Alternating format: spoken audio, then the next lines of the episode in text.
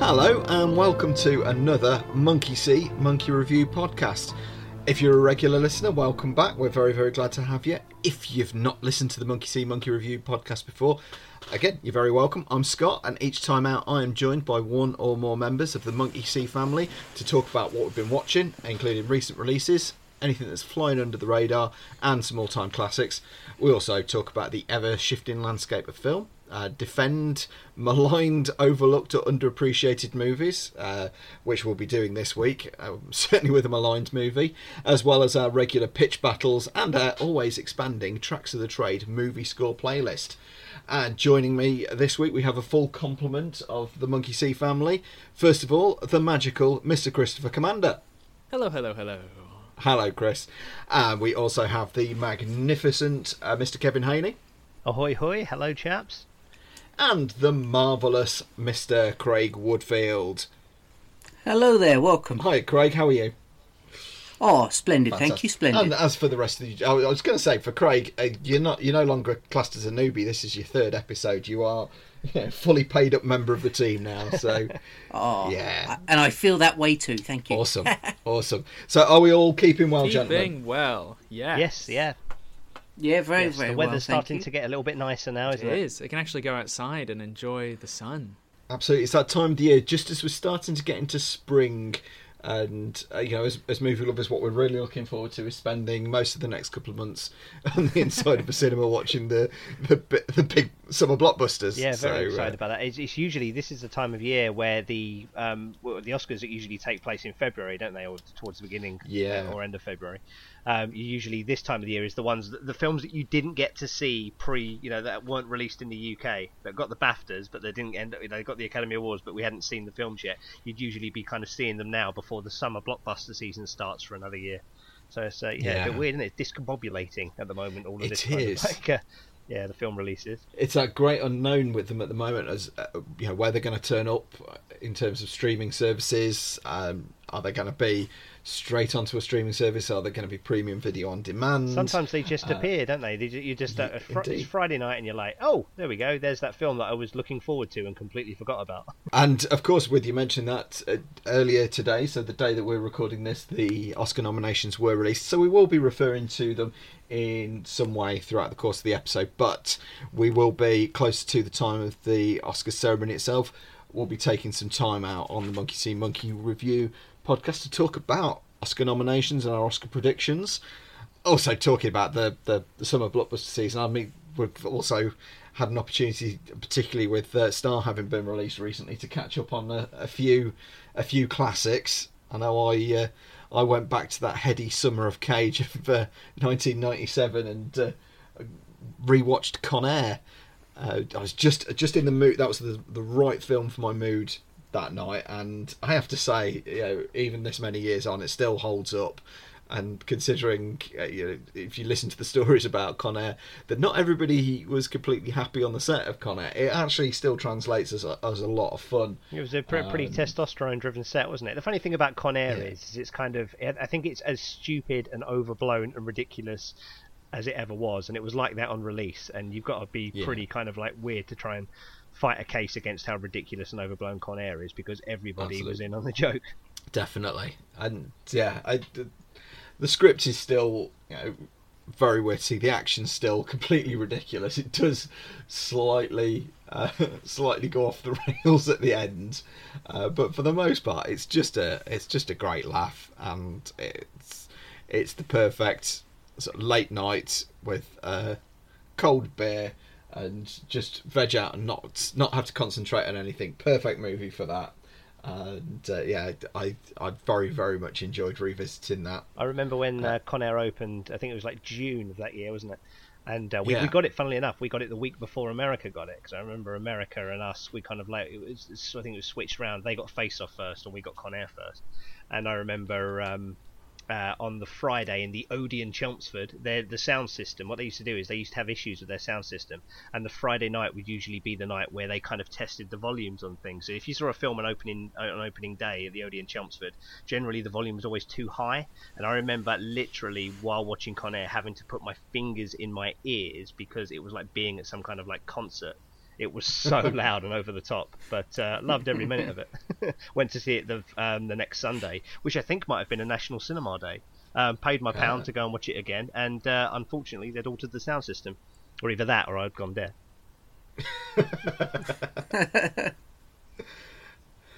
so, Kev, I know you were mentioning just before we started recording, uh, you also been revisiting some things on uh, on Disney Plus Star. Indeed, and a, yeah. a bit of a bit of a bit of a Cusack link. Yeah, well, like I was saying to you guys earlier, you'd be very surprised to see there's a lot of the films that have popped up on Star seem to be kind of late late nineties, um, early noughties. Uh, you can kind of see who was under contract by either Touchstone or Hollywood Pictures at that time, uh, and you get a lot of films with the same actors in. Um, I mentioned earlier uh, was it Hank Azaria, who pops up in Grosse Pointe Blank, which I watched recently with John Cusack, uh, and obviously High Fidelity as well. That was on there, so I've been watching those, and is the first time actually I've seen either of them in HD. Um, and it was quite good actually. It seemed to be quite a lot of um, more effort than you would have thought gone into the mastering of them because I know they've been released on Blu-ray, haven't they? But yeah. um, I, I hadn't actually ever seen them on anything other than like a standard DVD. I was quite impressed with the transfers; they were quite good. So yeah, Con Air, uh, sorry, Con Air, um, Grosse Pointe Blank and High Fidelity were two films that I I'm happy to report are still as good today as they were back then. Oh, fantastic! So that's one thing, particularly with High Fidelity. I mean, I I watched Grosse Pointe Blank reasonably recently, and still very much enjoyed it. Um, but I've not seen High Fidelity since it was released, so how that holds up it's very, kind of over time. Do you know what? Particularly with kind of some of the sexual politics yes, involved in it. Some of the sexual politics, and there is actually just the, the TV show, isn't there, that's just started of High Fidelity with female and yeah. the, the, the, kind of like the, the role, the protagonist role that uh, John Cusack played in this one. Uh, still Zoe Kravitz. Zoe Kravitz, yeah, who's actually uh, Lisa Bonet was uh, in the High Fidelity film as her mum, right? Yeah, yeah, yeah, so there we go. So it's all full circle. But um, yeah, you're right. The sexual politics, because I did watch it with my fiance, for, and it's the first time she'd ever seen it. And there's a lot of kind of moments in it, but then you realise that um, was me arguing this point. Um, that uh, the fact that you know the point of the film is is that he's obviously not a very mature guy, and he's got to do a lot of growing up, and he's got to come to terms with a lot of things about himself as well. So initially, yeah. you look at it and you go, "Oh dear, this hasn't aged very well." And then as the film goes on, you realise that it was supposed to be that way, even though I used to very much identify him certainly more than I did Martin Blank from Grosse Pointe Blank because I'm not a hitman. Indeed. So, uh, Chris, Craig, have you been checking out anything of interest of late? Well, I actually got to, uh, using Star. I got to watch Arachnophobia, uh, which is I mentioned a couple of podcasts ago yeah. as something I was looking forward to. I had to wait till the rest of my family were out, oh. uh, just because the sheer idea that I'm watching a film about um, spiders would probably, you know, send them bananas. Um, and I, I thoroughly enjoyed it, and I, I love the score, and I mentioned that a couple of podcasts ago, and it just it sounded wonderful, looked great. Um, it's as creepy as I remember it being, and I, I don't really have a problem with spiders, but it gives you that kind of oh more than eight-legged freaks ever did for me. And it was a it was just a, a wonderful trip down memory lane. Not by any stretch of one of my favourite films, but just just took me right back and absolutely loved it. I, so yeah, and then obviously being what we're obviously watching what we're going to be reviewing today I, as well. I didn't think um, I, I don't think I could watch Arachnophobia on my own. Are you, Craig, in your household the uh, person that um, throws spiders out of the door? Uh, yes, Yes. Yeah. I was going to say executes the spider policy, which is yeah, usually opening windows or something like that. But yeah, yeah so I put the glass over the top of it and then piece of cardboard underneath, and then yeah, yeah. Textbook, throw, throw it out the window. Great. I used to be a bit like Kevin in the way that I wouldn't be the one to deal with the spiders, and then fatherhood happened, and it became necessary that I became the one that that uh, evacuated the spiders from the house. Uh, particularly on one occasion, there was one that was probably an equivalent size to one of the spiders in arachnophobia, uh, right outside my daughter's room. It was and, shaving. Uh, yeah, it was. It was. It was a big lad, and uh, apparently all that could be heard from downstairs is me repeating the phrase oh god, over and over again as I as I was getting closer and closer to it, which got quicker the closer and closer I got to this place. I was like, oh god, You were, oh god, oh a god, oh god. Geiger counter. That's what that was. I was indeed, yes, yeah. But uh, but yeah, I, ever since then I've been I've been a lot cooler about it. but uh, but yeah, so uh, so yeah, I, I really need to check Arachnophobia out again. I know I said that when we, we discussed it last time, but it's again it's just one of those films. It takes you back to a time, and it was just it's just great fun. And Kev, you you do have to check it out. It's uh, Oh, I saw, Uh, I saw it when I was young, and I've not. I, I don't think. I, to be honest, that may have been the film that tipped me over the edge with spiders. Maybe the way I Yeah. am with spiders now is because of that film. Yes, I, I don't think it helped me when I was younger uh, that I was I was developing this fear, and then I watched Arachnophobia, and I was like, nah, screw that. uh, Well, so, when we all have our big watch party all together, we'll we'll do it. We'll do it together in Hmm. Yeah, a safe. and we'll hold your space. I'll just focus on the music, obviously, as Craig's recommended it. I'll focus on the wonderful score. Chris, is there anything you've been checking out? I rewatched Firefly. Actually, Ah, um, it's been a long time since I've since I've watched that uh, beautiful one season long show. hmm. Um, and then I went on to rewatch uh, uh, the the sort of film Serenity. I do like Serenity. Serenity's good. Yeah, so it was good. It was good to revisit those characters and see, you know, Nathan Fillion uh, and, and all that, those people back together again. Um, I guess maybe it has a nostalgic feel to me because I do love it. But also, we were we were chatting about cowboys a few episodes back, and you know, it's a it's a classic space cowboy. Uh, Indeed. I think. yeah. I think. so the, that was fun. It was fun to rewatch. I think the disturbing thing about you saying it's nostalgic is I come. I th- I feel that that film has been released in recent history. Yeah. it's a bit like Fight Club. I count Fight Club as a film that was released recently. In fact, it was 21 years ago. yeah. Good lord. Yeah. I mean, we're talking 16 years, I think, for Serenity. I, I believe it's 2005. So, I mean, even that's, uh, you know, that that's not When recent did- history. when did Terminator Three come out? That was 2000 and For Was that three? it might 2003. Oh, 2003. Yeah. Yeah. Yeah, it was so. 2003. Yeah. Oh dear. Oh, oh okay. Moving on. Oh, one thing I did, I, I, I caught up on um, a little little name check to a friend of the podcast and fellow podcaster M from Verbal Diorama.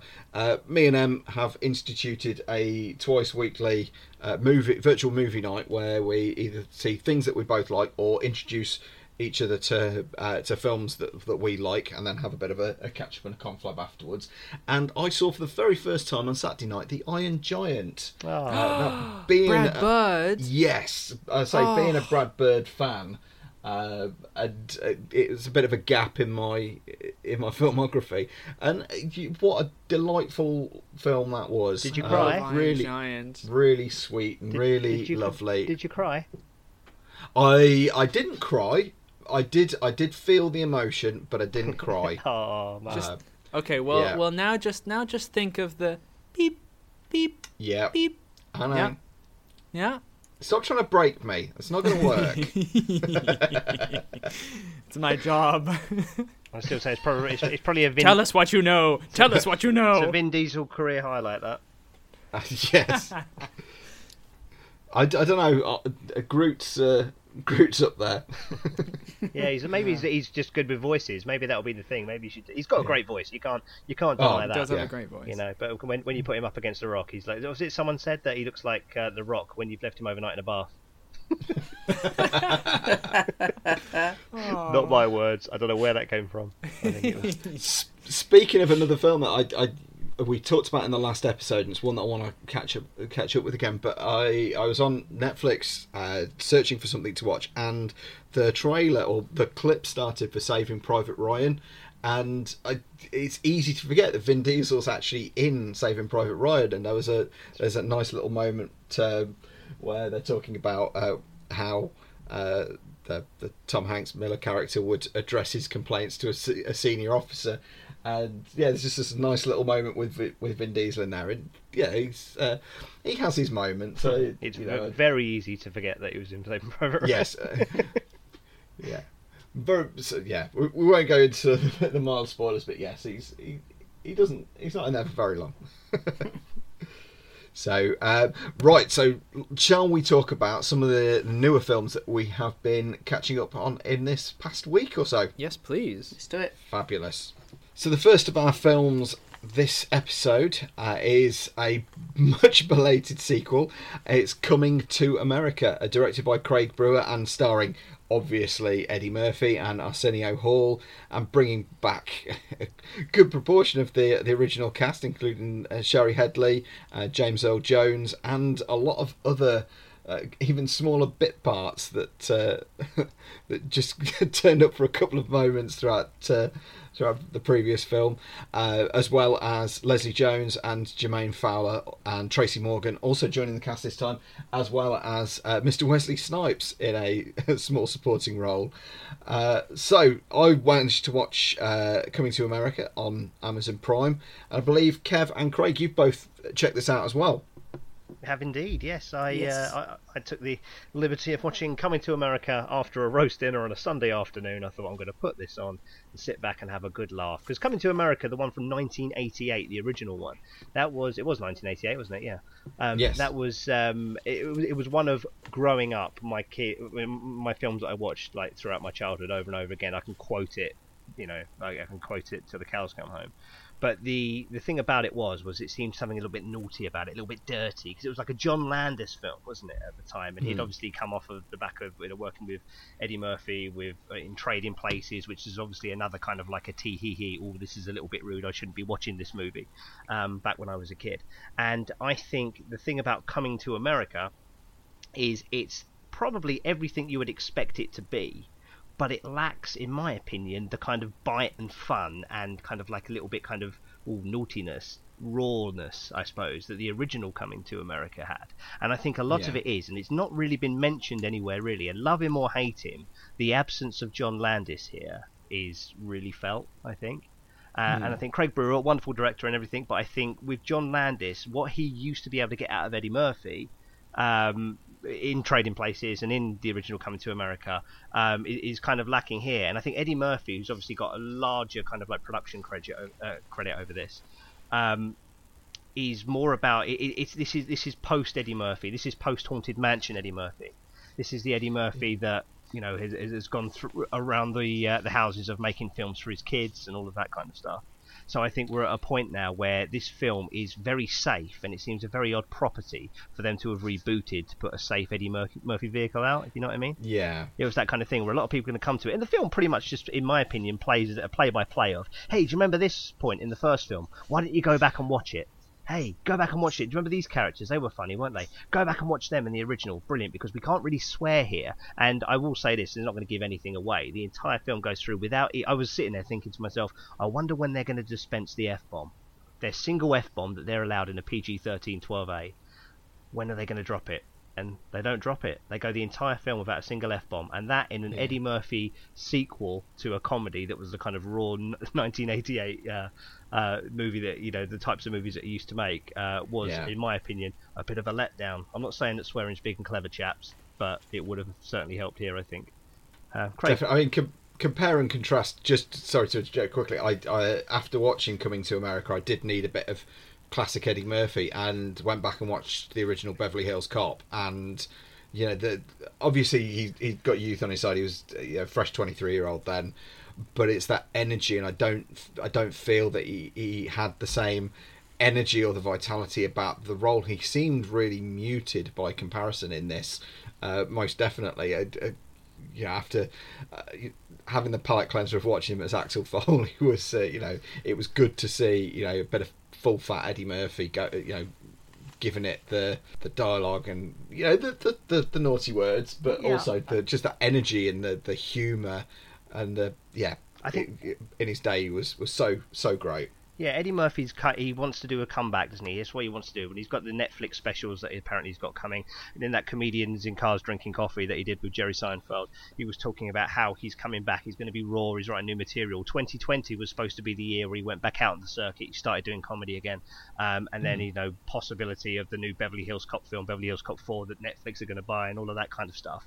And I thought, okay, Yeah. well, a great place to start would be a sequel to Coming to America. Let's see how it goes. Then the moment I hmm. saw that PG-13 rating, I was like, okay, I think this is going to be a film that's probably going to be very muted. I think a lot of the characters in it, for example, Wesley Snipes' General Izzy was a character Yeah. that on the trailers you looked at and thought, wow, that's going to be quite biting and quite controversial. But in fact, was none of that. The whole film No. didn't really, even though it tried to do the kind of like, hey, let's be a little bit risky. It never actually took that dive. Craig, what did you think of it?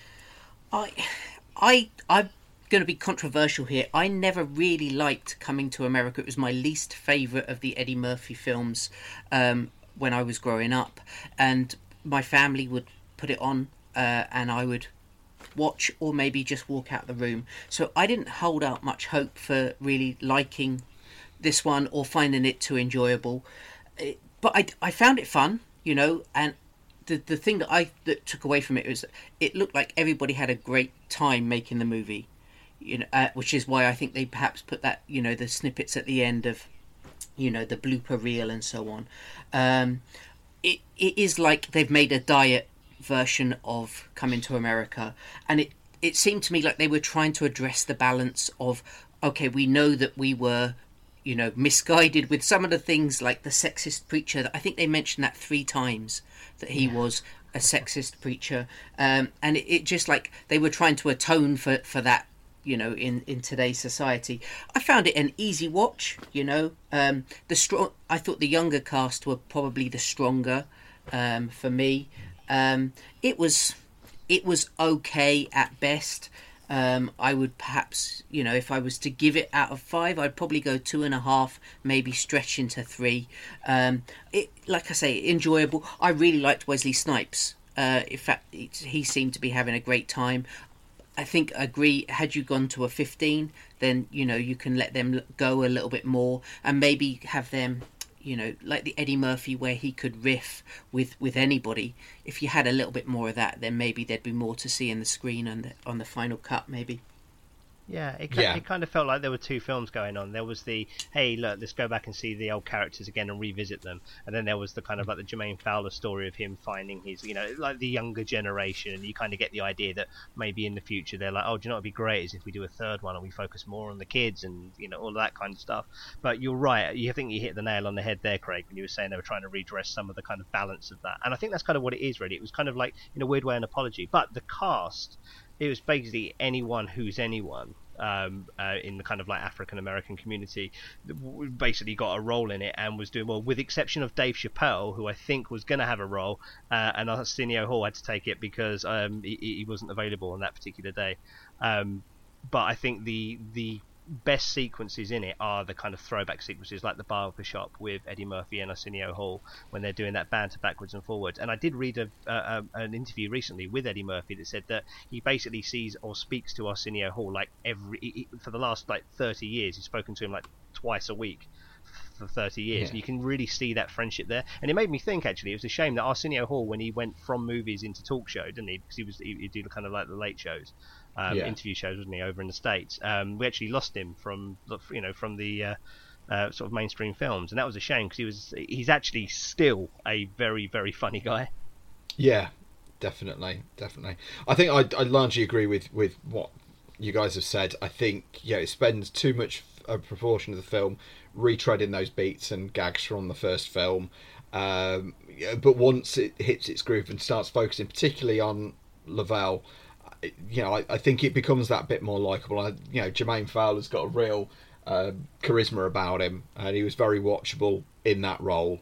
Um, and it's also a brave film that devotes a whole story beat to mocking belated and unnecessary sequels. Yeah, which as I, which that's the thing because that's I've seen that brought up in so many reviews and everything like that, and I kind of think to myself, I watched, I revisited Twenty Two Jump Street recently, and as far as Hmm. I'm concerned, I don't think any film can make like jokes about reboots and things anymore after because I think 22 Jump Street smashed it out of the park with that kind of observation, and that seemed a little bit kind of lazy, or the feeling that you kind of get the feeling that that joke was relevant when the script was written, and that was probably about 15 years ago.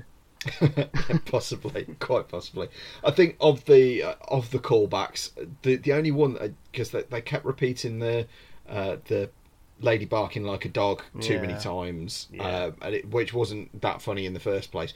There is one kind of callback that happens in the kind of the final reel of the film, and that's the one that genuinely made me smile and gave me a good laugh. Um, and, and like like Craig said, Wesley Snipes is clearly having an absolute ball, and, and that carries that carries over as well. Um, but it's just interesting going back to what Kev said about Eddie Murphy wanting to kind of go back to that that more no pun intended raw style of his. Uh, that this is the film that follows Dolemite is my name, which felt a bit more in that that direction for Eddie Murphy. That that that was quite quite edgy by comparison. Yeah. Um, definitely a lot more foul mouthed. And and quite quite quite good fun. Um, this just feels like it's gone safer again. Yeah, I mean, it's Uh, certainly doing its thing, isn't it? Really, it's the kind of a nice thing to kind of. Well, to be honest, it's quite a nice thing to watch with your family. And actually, to be honest, Yeah. I probably would say that is true of the first one. But there's, you know, you just haven't got things here that'll make your nan blush. Yeah. so that's coming to America, and that's on Amazon Prime now. So moving over to a film that uh, Chris and myself have both watched. Uh, it's on Netflix, and it's called Moxie, directed by the brilliant Amy Poehler. So inspired by a mum's rebellious past and confident new friend, a shy 16-year-old publishes an anonymous zine calling out the sexism at her school. Uh, so it stars Amy Poehler and uh, Hadley Robinson in the, the central Vivian character, uh, Lauren Sayers as best friend Claudia, and Alycia Pascual Peña as the new friend in school, Lucy Hernandez. It also has uh, in the supporting cast uh, son of the Austrian oak himself, uh, Arnold Schwarzenegger, his son Patrick Schwarzenegger. It does indeed. It does indeed, yeah. Who, uh, just as a little sidebar, uh, he plays a great douchebag, and uh, it isn't until isn't until he smiles that you can see the similarity with his dad. Yes. So there's there, there's a, there's a real look of his dad there. Um, but yeah, but uh, he, he he pulls off the all-American jock very well. yeah, horrible, horrible character, but yes, pulls off the jock uh, very very well. Chris, how did you find Moxie? I I admit that I I got sucked into it. Yeah. Um, I think I have a a slightly unique perspective on it because I went to an American high school. Yeah, Um, and yes, it plays with cliques and cliches and, and those sorts of high school movie, American high school movie tropes that are out there. Yeah. But I also think that it's it's self-aware enough uh, that it doesn't delve too deep into those sort of tropes. Mm. You know they exist. You know they're there. Um, they surround all of the characters, but they aren't called out because that isn't the message of the film. yeah, Um, it starts with a sequence in the woods. I couldn't tell coming out of it if it was a smart telling choice or if it was trying to be too poignant. I understood the message. yeah, I got it. She's she can't scream at the beginning. She she doesn't have a voice. yeah. Um, but I, I, it's um, it, it for me it hit and miss in in different places. Yeah, I think that's that's a really good way of putting it. 'cause that's that's one thing I I found with it that the central message of the film is you know it's it's really noble in that in that respect, and I think it's really timely in that respect because the the way that the Moxie magazine is is produced is to call out that kind of the patriarchy and the, the sexism in the school. It's it's prompted by a publication of, of a list of all of the different categories, you know, ranking all of the girls in the school from, you know, such crude things as kind of most bangable and uh, looking at their their individual uh, assets and ranking them, and just That was that, a that- very that was a very clean way of putting that. yeah, yeah, it was Individual assets. Interesting. Um, and, and and kind of the natural frustration around that, um, and you know, you see in certain characters that there are quite aggressive bullying, uh, harassment tendencies, and it almost starts a little bit like maybe it's going to go down a slightly darker route than than it, it ends up being. I, I I got halfway through the film and I thought yeah, I was feeling the the tension that the characters were feeling and Yeah. there's a there's a there's a turning point that happens with her and one of the other characters. Um, it's hard not to give too much away because it's. Yeah. kind of formulaic in itself. It There aren't is. Real surprises, but there was one moment that I could feel myself getting a little tense. And I was like, this could go dark really quick yeah, particularly her relationship with one of the other characters. This Yes. is hard not to talk about, but I thought is. that's that's the road if you want to make this message. Yeah. That's the road. Now that message is going to make sense to the people who who watch the film. But that message is touched on yeah, and it is brought up at the finale, I should yeah, say. absolutely. Um, but again, it's not a surprise because they didn't go down the route that would make it a dark, troubling thing for the main character. And I think that's what's tough about this film is she deals with now. This feels like a, a horrible because you know we're white guys talking about a film. yeah, Um, she goes down the sort of trope of, of being able to. She has a conversation with her mother about that her mother was rebellious as a kid during these her high school year, and, Yeah. and she finds a book full of her rebellion, like a, a suitcase full of all her mom's rebellious stuff, yeah, and um, she has a sit down conversation over pizza saying, you know, how did you deal with this? Did you know, like, how did you know what to uh, have a revolution about? Yeah. And her mom admits that she doesn't, that she, that she didn't at the time, that it was just stand up for anything that needed to be called out, which is a great message. yeah, Apart from the fact that she, um, w- which I think is a good message f- in its entirety of like none of us know what we're doing each day. Yeah. Like we we as kids look at adults and we go like, oh, they've got everything planned. They know how life works. But when you get to like when you get past childhood, you realize no one really has, no one really knows. We're still making it up. yeah. But I think she deals with being able to make the mistakes because she has white privilege. And I know Yeah. those are sort of trigger words, but she's able to make those revolutionary mistakes and get away with it. Yes, I think there's. Uh, you're absolutely, absolutely right there. I think there are there are a couple of things. I mean, central to the story. I think the the message and the the story and the the idea around that unity between women and calling out yeah harassment and sexism and and having that strength in numbers i think is a really really strong message and for the most part i i, I genuinely like the, the film's quite likable there are there are technical things that i'm not so keen on but my biggest issue that, that kind of come twofold with the film is that by focusing on the Vivian character, there are a lot of really interesting characters and stories around her.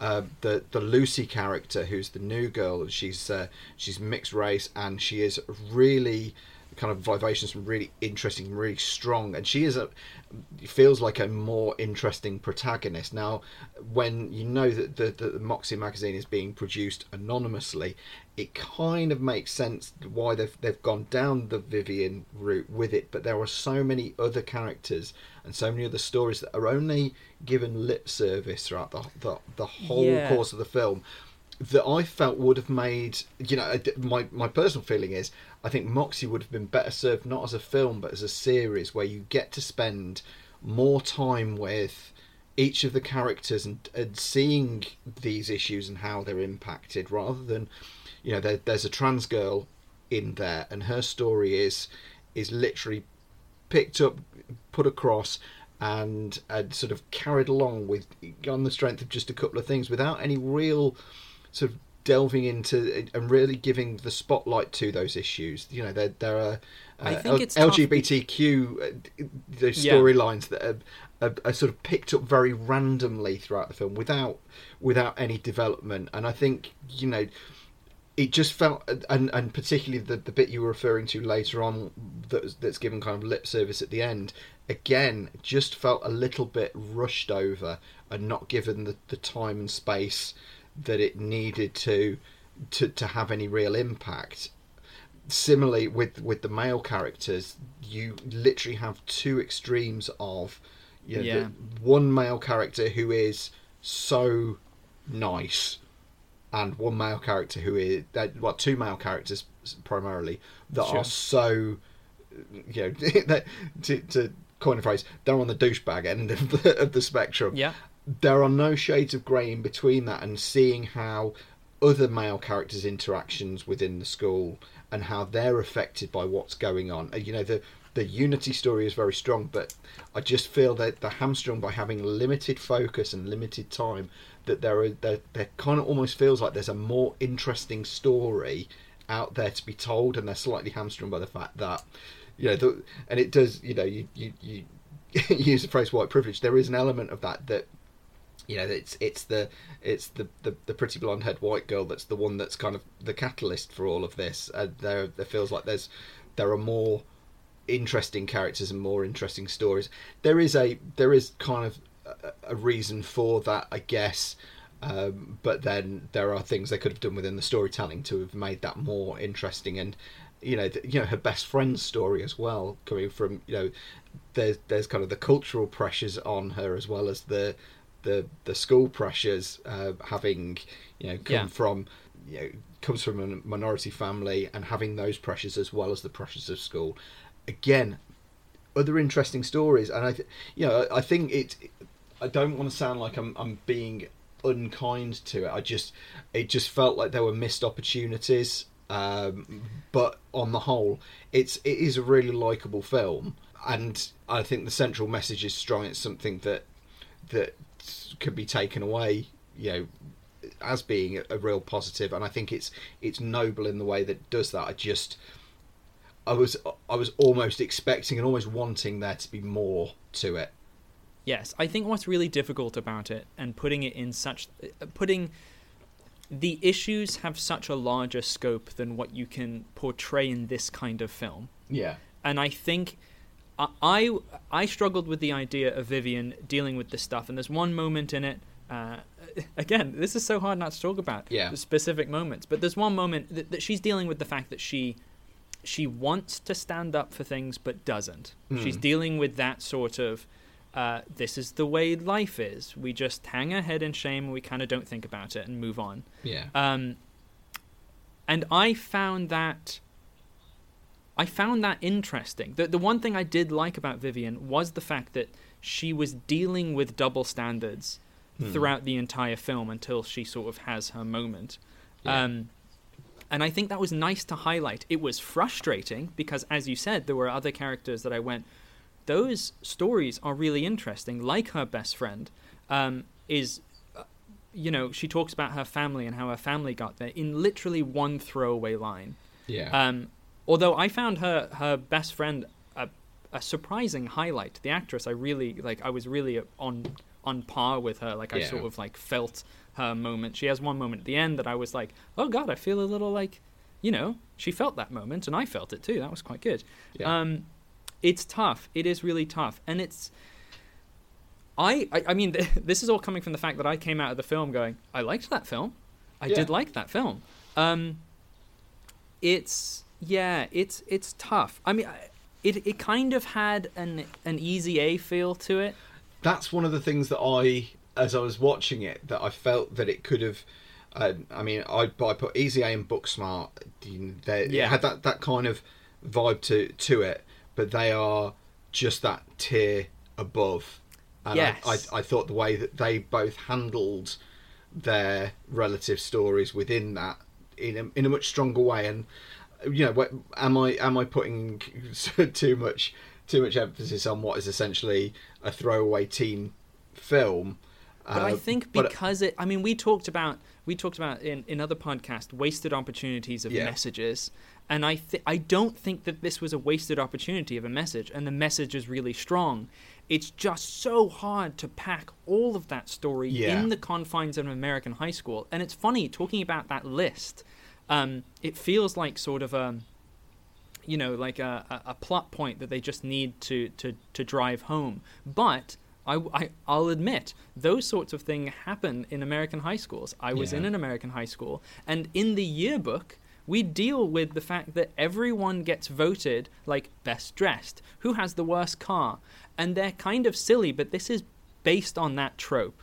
Yeah. Um, and you have a principal who's trying to be um, safe in the system, who is also a woman, which makes an interesting dynamic later on. yeah. Um, trying to be safe in the system and not cause a big deal about stuff, uh, which you know, recompense and all that kind of stuff that that has to happen. Um, Yeah. uh, comeuppances. But th- that being said, pointing down tiny little things about this film that I that I just did enjoy. There's one moment where one of the characters uh, is, uh, is is is talked about. Um, again, not trying to give anything away because I think you should watch the film. I think Yeah. Oh, ab- I think absolutely. should I agree. Yeah. film. Yeah. I think I like I say. I think it's a it's a it's a nice film.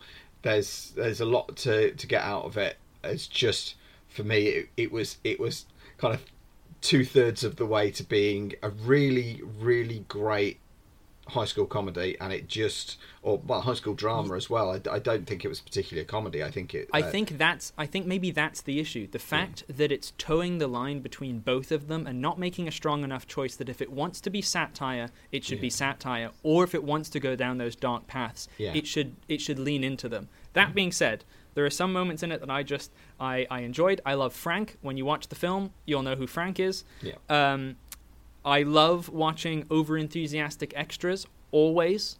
There's a moment where they're running through the halls and just just watch some background extras. They are amazing. um, and one thing about films which I will never understand is why can't we have a moment why can't no one in films surf the internet properly? like there's one moment where she gets on a YouTube video and the playhead of the YouTube video just isn't moving, but she's watching a thing. We've surely passed this point now. Uh, filmmakers, come on. Um, that being said, there's a moment that La Vie en Rose is in it, and La Vie en Rose is one of my favorite songs of all time, especially in French, and uh, it will always get me. So, filmmakers out there, if you want to get me to have a moment, put La Vie en Rose in properly, and I will I will love you forever. Um, what are my other little notes? Uh, I made some notes. Uh, yeah, there are some formulaic things, which is kind of why Easy A comes to mind. Like, there's one moment where she has she has her hero anthem moment, Hmm. where there's a montage with a big rock song, and she's like, Yeah. "Yes, I'm making my transition and everything." Um, but there are moments that sort of subvert that in a, in a, in a silly way. One of the characters gets talked about uh, in front of a big rally, and she's like, What are you doing? Um, I'm trying to eat. I've just ran for an hour. And it's just a nice little side moment that's done Yeah. quite well. Yeah. Um, oh I- yeah. and that's why I don't want to ruin it because I think everyone should watch it, Hmm. make their own opinions, and I don't. It's be aware that the scope of the issues that they're talking about is hard to fit into this, and I don't necessarily think all of them are touched on in the proper way. It's not No. like a race. It's not a, a race diversity thing, but it should be all inclusive. Yeah. So it's really difficult to pinpoint. It's it's about silence. I mean, take the first thirty seconds of the film. That's that's the premise. You have a character who is silent, um, and it's all about speaking up for all of the things that are wrong with the patriarchy and systems like the American high school system. Uh, so take that premise and and and enjoy the film. I think, Definitely. yeah, I think one uh, the one thing I'll take from it is when I hit play on it that I didn't think that I would end up having this much to say about it at the end. no, nor did I. Uh, which is which is uh, great. I it clearly it, it's clearly hit a nerve. And just as a final point for me, it sort of helped for me as well because since finishing watching Parks and Recreation a couple of weeks ago, I have been getting Amy Poehler withdrawal symptoms. So it was nice to nice to have her back in something. Uh, so yeah, uh, so that's Moxie, which is on Netflix now. And so for our final review this week, uh, we're going to look at Judas and the Black Messiah, directed by Shaka King, uh, starring Daniel Kaluuya and Lakeith Stanfield and Jesse Plemons. Uh, it's the story of an FBI mole that infiltrates the Black Panther Party to get close to their charismatic deputy chairman, Fred Hampton. Now, Craig, you've seen this one as well. Certainly have, yeah. How did you find Judas and the Black Messiah? Well, I came into this knowing very little about Fred Hampton. Um, having seen uh, the uh, the Netflix The Trial of the Chicago Seven, I knew a little bit um, coming into it, but and I think I came at it from a, a perfect viewpoint for the film that you get for the, the two hours that it's on the screen. It looks amazing. The cinematography, which we will talk later on, but as has been recognised in the Oscars, it looks incredible. It sounds incredible. Um, the whoever has worked on this has it's a labour of love, from the costume design to the the camera operators, um, and I think everybody's got behind the the passion that I think Shaka King has obviously poured out into the film. Um, Yeah. and the the pe- pivotal character of, of Fred Hampton is just he's so enigmatic uh, as soon as the, the film starts. He draws you in um, and he he starts uh, from a very militant viewpoint um, and he draws the audience in and that's in no small part down to the acting uh, and of all the, the actors I'm going to mention not one is a weak link not one single actor. Um, and you're drawn into the Black Panthers and you're drawn into this world that they are inhabiting and they obviously only show one aspect of what the Black Panthers are doing, but it's very community led and it, it, it draws you in wonderfully. My first uh, negative that I would say about it is though that you are you see so many people on screen but they never spend enough time with any of them um, and that could be in part that it's it's not a biopic, so it's not about Fred Hampton, it's not about Bill O'Neill, it's about everybody around them. But I find sometimes lacking when pivotal things happen to those Black Panther characters, whether it be at the hands of the police or the government or whoever else. It, um, I kind of lost a little bit of empathy because I didn't know enough about them. I I thought that they weren't explored enough. Maybe if they trimmed down who they focused upon, then maybe that, that that would have added a little bit more to it. And it not being a biopic meant that I felt that I was missing something from Bill's story. Bill O'Neill, played by Lakeith uh, Stanfield, uh, and Fred Hampton, played by uh, Daniel Kaluuya, th- superbly. Um, Yeah. it's it's just I felt like I was missing something. Um, do, Yeah, do you I- understand what I mean? Yeah, I, I, I, I can sort of see what you mean. There, there was a little bit of yeah, some of the the backstory and some of that connection. It felt like um, almost a little bit the, the sort of film that could have been half an hour longer and could have spent more time fleshing out some of the the supporting characters around because a lot of these characters will have been you know based on based on fact based on on real people that were were kind of in the Black Panthers and were in Fred Hampton's circle at the time that yeah you you get kind of the the, the charismatic enigmatic Fred Hampton, who you know Daniel Kaluuya Kaluuya is absolutely fantastic in this. He's so, I mean, he's on he's on a hell of a hot streak anyway because you know between uh, between this and Get Out, and he was one of the best things about Widows a couple of years ago, and uh, you know being part of one of the biggest movies of all time in Black Panther, and he is just so so watchable and so brilliant in uh, everything that I've seen him in. Similarly with Lakeith Stanfield, who uh, again he was also in Get Out. I, I didn't sort of because as a supporting character, I didn't I didn't kind of pick up him, him as a name until I watched Sorry to Bother You, which again is a great great performance, a real breakthrough for him and that. And again, he's turning up in loads of loads of great stuff. He was in Uncut Gems.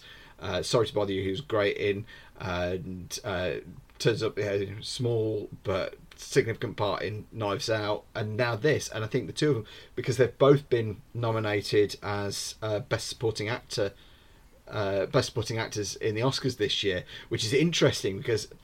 Uh, almost feels like one might cancel the other out a little bit because uh, but but neither sort of fulfill the role of, of kind of a, a de facto lead in the film though that the, the the story focus does shift between the two of them that you spend you spend some time with Fred Hampton you spend some time with Bill O'Neill and like you say it, it's more in it's less around their characters and more around their place in history and how you know American law enforcement and American politics viewed them and dealt with them. So rather than kind of being that character study, so I, I, I totally get what you mean around uh, and losing some of the the impact, uh, like I say, empathy and impact around some of the supporting characters when when things happen to them, uh, because we hadn't got to know them quite as well. You, you're absolutely right. I, I, I sort of not really picked up on that, but with consideration, yeah, I, I totally, I totally get that. But then around these two you've got this film sort of hung around these two real powerhouse performances and and with that it really propels you through it and it is really fascinating really really interesting film and a, a real snapshot in a piece of American history and I think with you know, films like Detroit and uh, elements of Trial of Chicago 7 and uh, One Night in Miami, and, and now Judas and the Black Messiah. It's painting a, a, picture of that civil rights movement and, and elements of it, and I'm sure there are other films out there. And it's it's really it's really interesting, particularly how timely this is with know, with the Black Lives Matter movement and that that move for you know greater representation and greater equality that it's, it's interesting uh, you know not just interesting it's fascinating to see kind of that those those first big steps of the the civil rights movement to see how it links to today um, and and how that sort of impacts overall. So I think in that respect, it's kind of a historical snapshot. That's where I found Judas and the Black Messiah most interesting and, and where it, where it grabbed me most. Kind of learning about the, these elements, and, you know, the involvement of J. Edgar Hoover, which is a, a, as kind of a barely recognisable Martin Sheen as a, a really really loathsome character. Um, and it was it was interesting because uh, the Jesse Plemons uh, character, uh, again Jesse Plemons is great again as he as he is in most things. He felt I don't know how you felt about it. He felt quite ambiguous in uh, in his character. The film doesn't actually make kind of an active judgment on his character. It feels more like he's just they're just observing his his actions. That you know there there are moments where he is you know he's really warm to the Bill O'Neill character, and, and at that time, particularly with a boss like J. Edgar Hoover, who is, mm. who was particularly anti anti black, he was he was very warm and very accommodating with him, but at the same time, he has this very direct is is literally a black and white view that he he says he views the Black Panthers and the Klan as two sides of the same coin, uh, and and doesn't sort of differentiate that his his role is is law enforcement, and so it doesn't make any great judgments about his character, but it's sort of interesting to to see his engagement. He's very sort of single minded in that view. Um, yeah, it's the the the final two scenes. I I th- I think the same exactly with with Jesse Plemons until the the final two scenes where mm. you either see the real um, Roy of the FBI or you yeah. see you see who he has become to get done what the FBI want to get done. It's yeah. and, and, and they, they never go, oh it's definitely this is him, this is the true him, or yeah. has he become the the FBI agent that J. Edgar Hoover needs and so on. Um, yeah. and and the fact that they don't even address that in the, the at the end of the film, I think is is wonderful. But it is chilling, those last two scenes I think with, yeah. with him, definitely. Absolutely. But there's those moments throughout the film where you see them, All they build a rapport. Uh, you know, the the, uh, the Bill character and and him, they build this rapport, and then when Bill O'Neill wants to step away, that's when the FBI agent comes out and basically gives him that ultimatum. How how do you want to play this? Because you know it's either do it this way or prison. Um, Yeah. And it's that very it's that very direct means he is a means to an end to him. And like you say, technically brilliant. And I think Shaka King's a real one to, to watch moving forward. I, I know Daniel Kaluuya's already uh, landed an award for his his performance, and I could see probably more in the future. Uh, it's yeah, genuinely a, a, a great great performance. Yeah, and I think it's a real shame that they didn't, you know, go for one as actor, or you know, even go for two in the the lead actor role because Yeah, it as a showcase for those two talents. You know, it's they are both phenomenal. Um, Yeah. Screen time wise, I would imagine it's around the about the same. Um, but you know, and I hope that they they like you say they don't cancel each other out and they do recognise one when the Oscars do come around. Absolutely, absolutely. So Judas and the Black Messiah is on premium video on demand at the moment. Uh, so it will cost you a little bit extra to watch it, but you know it's it's well worth seeking out. So brilliant, thanks for that, gentlemen. We're going to move on to a a slightly dormant feature that we've uh, we've used in previous episodes, and it's time to revive it this time. Uh, we're going to do a little bit of in defence of. Now, the idea of in defence of is we're looking at either overlooked or maligned films and you know, stating a case for them. They don't necessarily have to be greatly beloved films, or they could be films that you know in future that we we don't think have had the attention or the uh, the interest that maybe they should. Uh, but on this occasion, what I've done is I've come for a slightly potentially controversial option. Uh, I took a bit of an opportunity to to watch the very first Pirates of the Caribbean film, Curse of the Black Pearl, a few weeks ago, and it made me think. You know, you know, which way do you look at it? You know, was Curse of the Black Pearl a, a better movie than it had any right to be, considering it was based on a, a Disney ride, uh, or were the you know the sequels a real kind of waste of that potential? So, what I thought is, you know, a few years away removed from that hype, how do these sequels now stand up? Uh, you know, are they are they ripe for a reevaluation? So over the course of a, couple of nights, I went through and I rewatched uh, Dead Man's Chest and At World's End.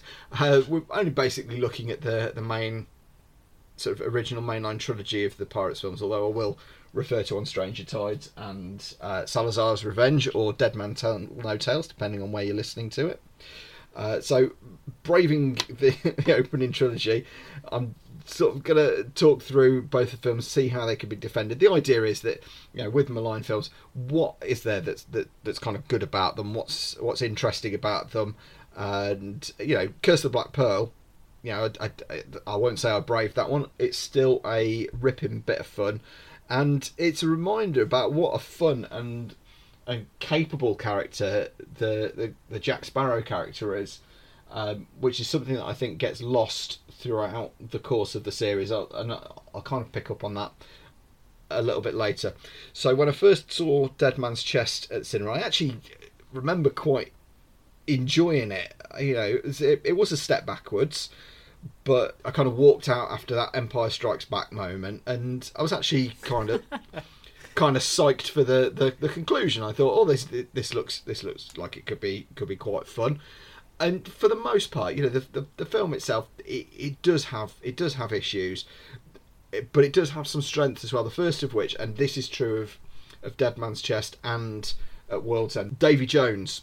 Uh, Bill Nighy playing Davy Jones. The film takes a noticeable kind of uptick in quality the moment we see the kind of the, the devil of the sea, and the, the fact that the most subtle and most nuanced performances in in both of those two sequels is from a guy with a squid for a face, be- beneath kind of prosthetics and CGI. Uh, that he still managed to kind of render a, a memorable villain. That's, that's some skill. I mean, the, and the the effects for Davy Jones are still pretty much flawless even 15 years on and, and that seems crazy that you know the, the, the 15 years since since these films it's true you know of a lot of the effects that the crew of the flying dutchman they do still like with the original pirates of the caribbean you can see how CGI is kind of caught up and how uh, how you know even more seamless it is today.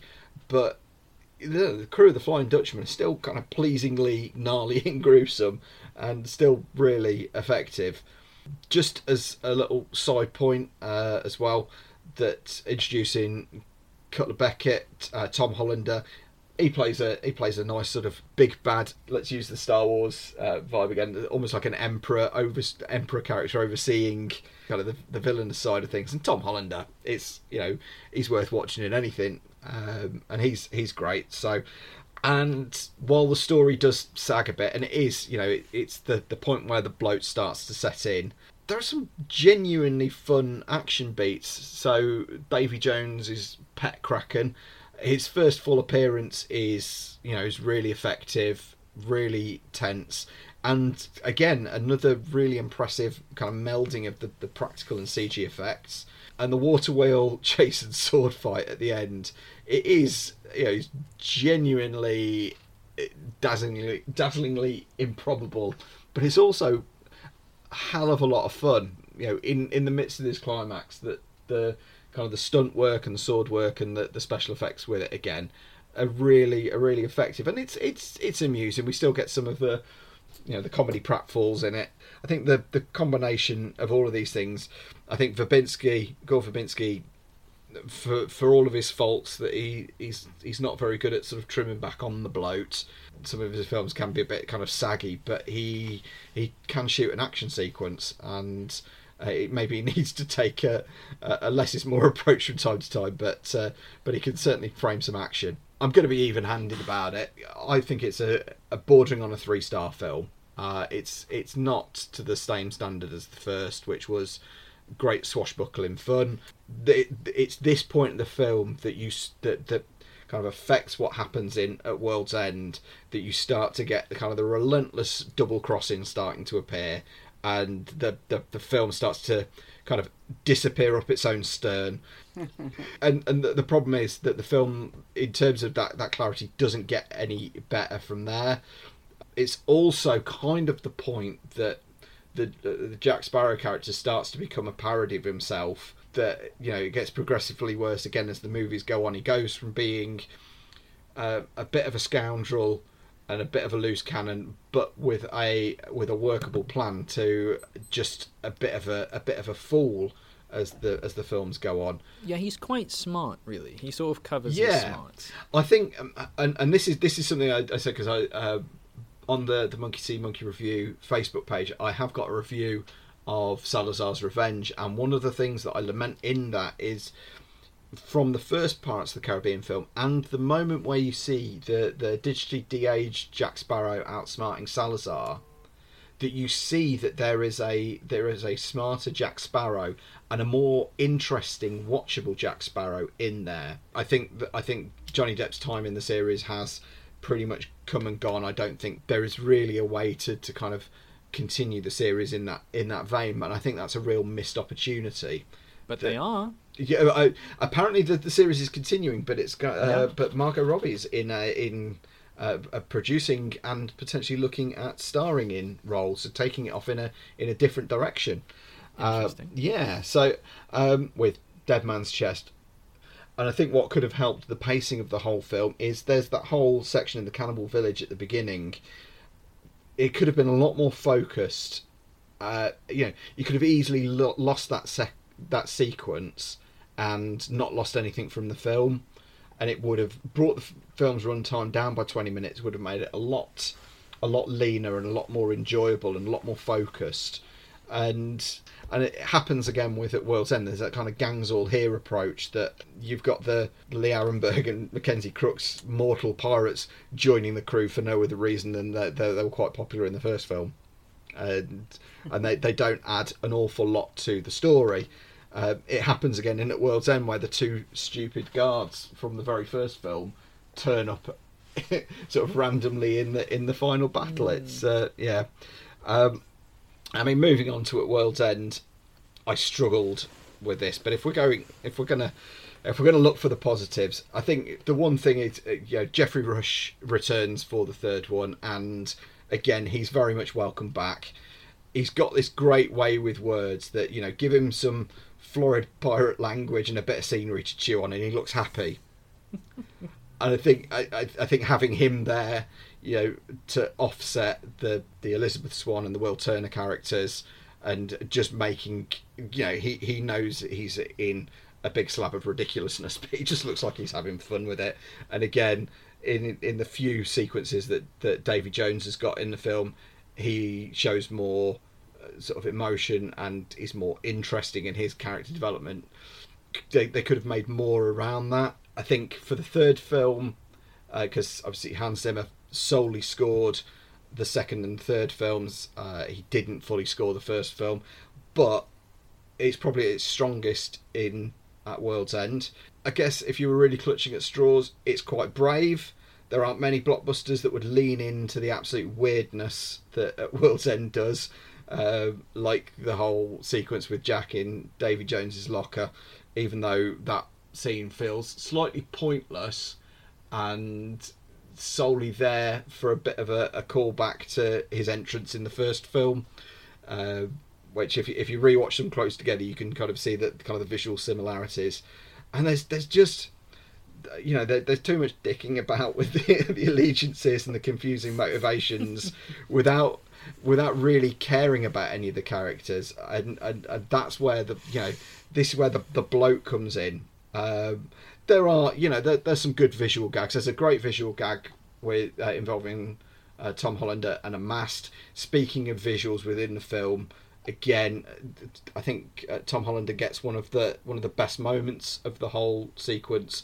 Uh, with his uh, his slow motion walk down the steps at the end, with you know flying wood and cannonballs all around him. Visually, there are moments like that, and the production design is is is lovely throughout the whole thing. The different pirate ships, the different pirate costumes, the sets, everything that kind of goes into that looks sumptuous. It, for the fact that it was one of the most expensive movies ever, I think it was the most expensive movie ever made at the time. The money is there; it's on the screen. You can see it, but it's it's just such a shame that that the the rest of the film around it is just such a a great big fat bloaty mess.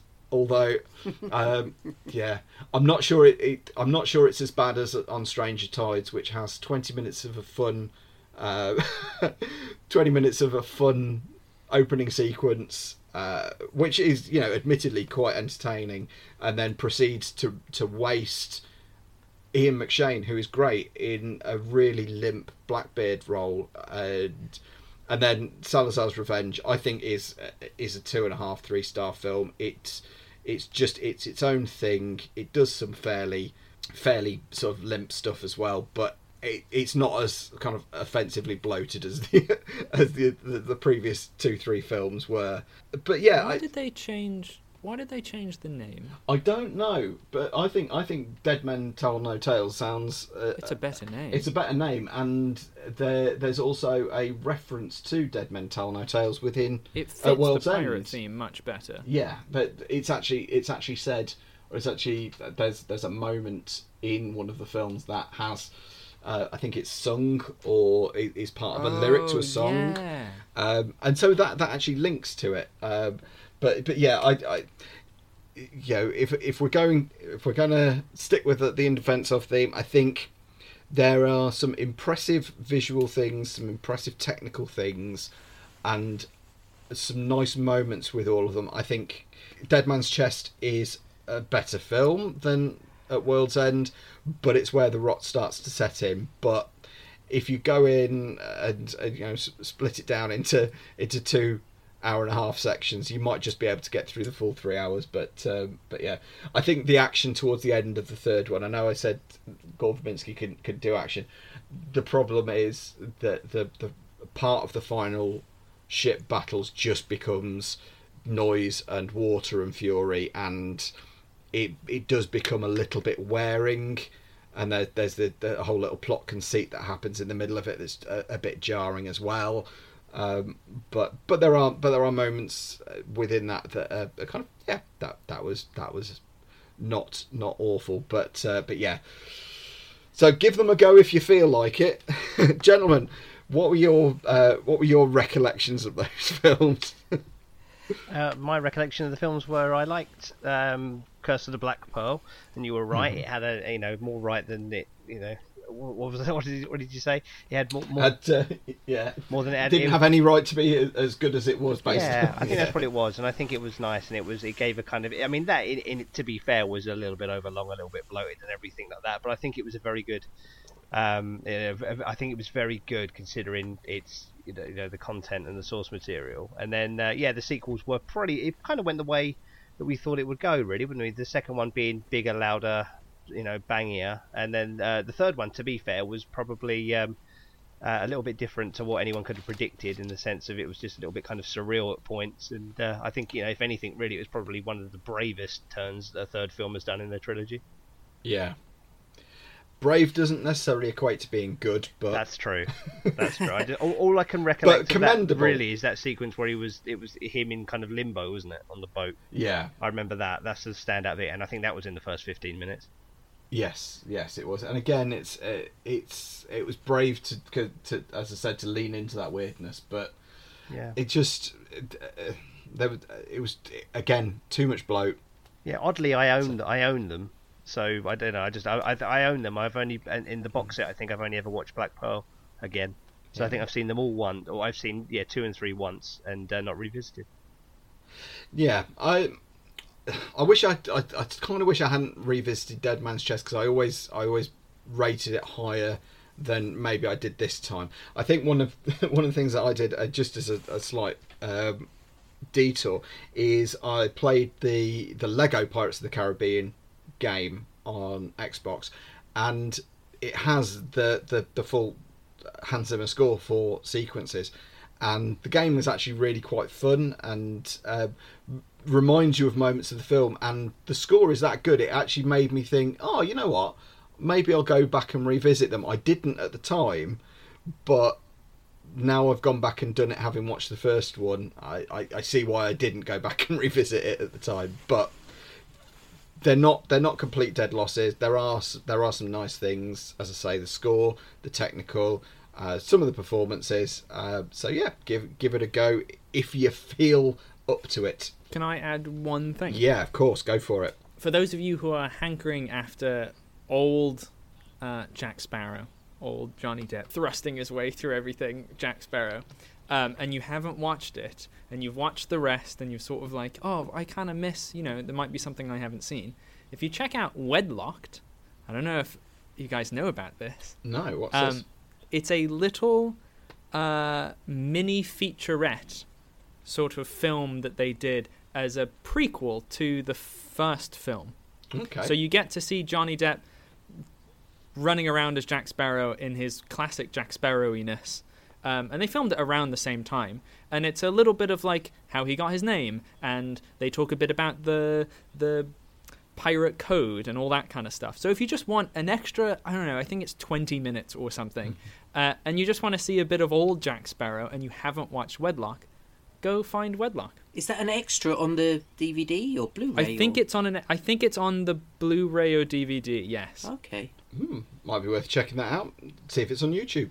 And so, after all that, we're going to create a film of our own. Gentlemen, it's time for Pitch Battle. I, I like the slightly nautical, waterlogged sounding pitch battle there. It was, it was nicely themed.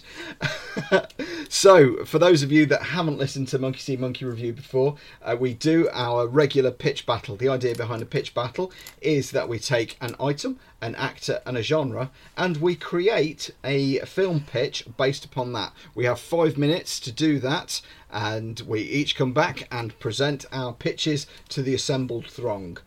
If you like the pitch, sound off on social media, which we'll give you all the links to at the end. And uh, yeah, so this week our pitch battle items have been given to us by the lovely friend of the show, Donna Spaniol. And she is an old Thank friend. Donna. uh, She's an old friend of both mine, Kevin, and Craig's. And she has given. oh, God. Oh, this will be fun. Okay. So, our actor is Brian Blessed. Yes. Uh, the item is an empty Skittles packet. And Wow. Okay. the genre is a psychological thriller. So, me, Chris, Kevin, and Craig have five minutes to prepare our pitches, but for you, we'll be back in two seconds. Right, gentlemen, pens down. Time is up. And I can tell you, uh, fair listener, uh, you wouldn't have heard the sounds of absolute anguish down the line during that last five minutes. So we are ready to go.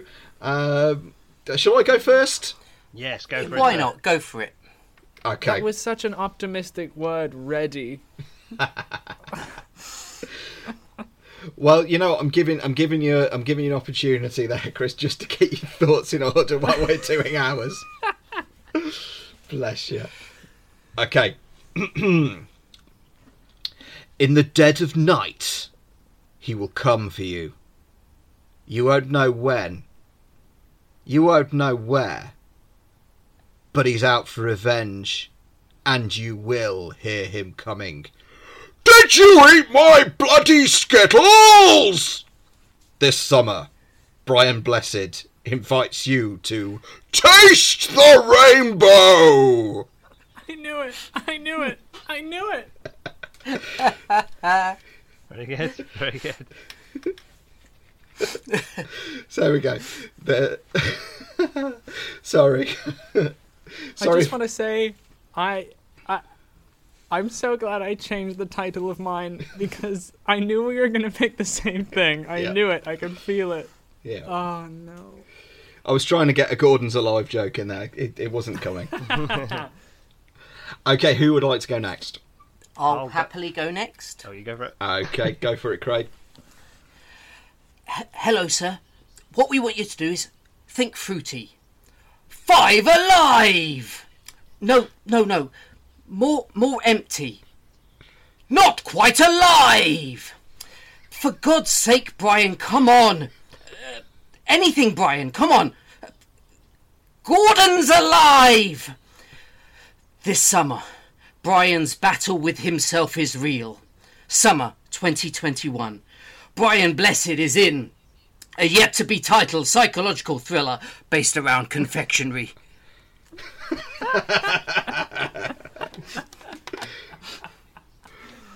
That's good. That I'm, Oh, I, I kind of wish. much. I kind of wish. Uh, I kind of wish our listeners at home could hear our conversations during those five minutes because that made that so much fun. That was nice, too, Craig. I, I kind of like. I remember back when Bond films would be coming out. There'd always be like there'd be a picture of like Pierce Brosnan somewhere, and it'd be like in production. So I kind of get the feeling that, that you have a nice like Brian Blessed picture, and it'd be like in production, some kind of psychological thriller yet to be titled. I'd see it. I'd buy, I'd buy my ticket there and then. I, I think you've given it more credit than it's uh, it deserves, uh, Kev. Lovely. Kevin, Chris, who would like to go next? Uh, I'll, I'll do. I gotta get the improv out the Oh, way. go I'll do it. it. Okay. Oh God. Okay.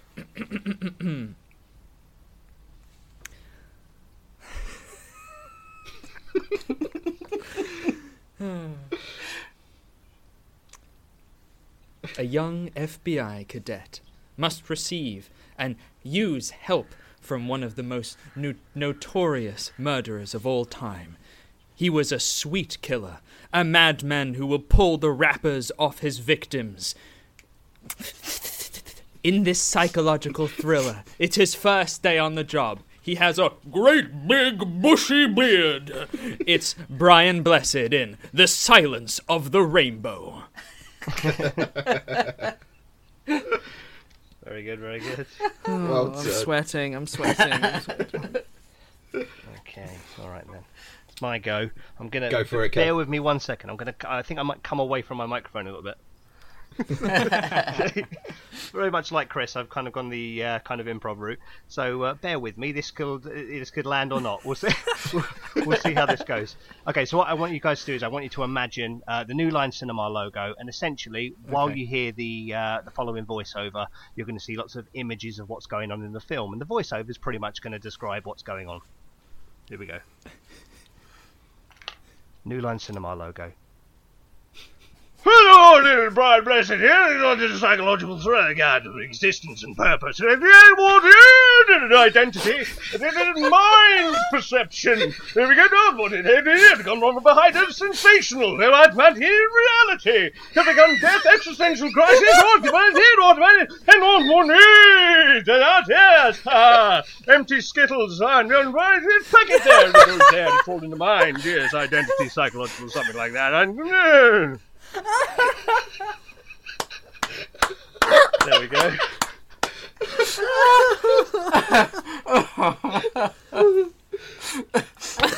oh, Jesus. Oh, that was the best one we've ever done. oh, superb! Absolutely superb.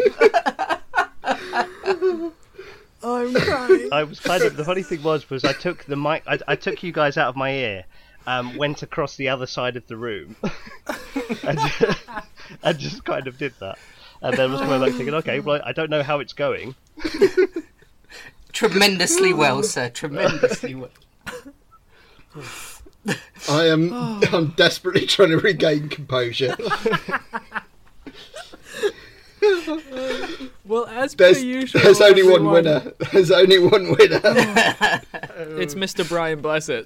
Oh, that was As- absolutely. As always, listeners, um, tell us who you thought won. And uh, please do give us um, an actor's name, an item, and a genre for next time, and see how uh, you can make us lose our wits. I'd like to think of people kind of listening to this in bed and kind of silently dozing off to our dulcet tones, and then that happening. I'm gonna put I'm gonna put a noise warning on the next one. So- oh, that that was absolutely brilliant. So, gentlemen, I think uh, I think we've had more than enough fun there. I think it's time to do our tracks of the trade. Hooray. Hooray.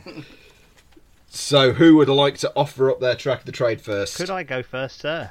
You most certainly can. Marvelous. Please, sir. Please, sir, can I go next? Okay, uh, this one comes from the wonderful Carter Burwell, who often does a lot of stuff with the Coen brothers. Um, a soundtrack that I will actually mention, actually, Miller's Crossing. Brilliant, brilliant, brilliant. But that's not what I'm going forward with this week. I'm going to go with In Bruges. Uh, and the wonderful score for that film, which is a controversial film, but the score is absolutely amazing. And I want you to think of the kind of like Bruges. If anyone's ever been to Bruges, lovely place, especially during winter, and this takes place around Christmas. And the track I'm choosing is track 16. It's called "The Kiss Walk Past," which is from the uh, near, near climax of the film. Um, where there's a wonderful kind of like dolly angle, you know, a, a dolly pan, I think you call it, isn't it? When the camera kind of goes around, where um, the, the wonderful Colin Farrell um, has a little kiss, and the music kind of like builds to a little crescendo, um, and it's lovely and it's romantic and it just looks wonderful, and the you know mu- music coming in and everything, it's all- it's all great. Um, and then there's kind of like the promise of um, darker things to come. So uh, yeah, I'll go for that, please. Lovely. Who would like to offer up theirs next? I'll go. Brilliant. I got that fast. Mine is from the uh, movie soundtrack to uh, Cowboy Bebop, the movie, coming off the heels of the wonderful and successful and gorgeous, and everyone should watch it, uh, Cowboy Bebop animation television show. Uh, from the film that follows the story Spike's story, uh, it is the track called Time to Know by the Seatbelts, B Waltz. Um, and uh, it's. The Seatbelts do the soundtrack for the um, television show as well. And uh, they make a return for this because they have a very particular sound that is synonymous with Cowboy Bebop, and it it would have been a shame if they if they hadn't, and thankfully they do. Um, and I would suggest go and listen to the whole soundtrack to Cowboy Bebop and from the television show. The main theme is something that I used to have on my phone all the time, and um, uh, anyway, moving on.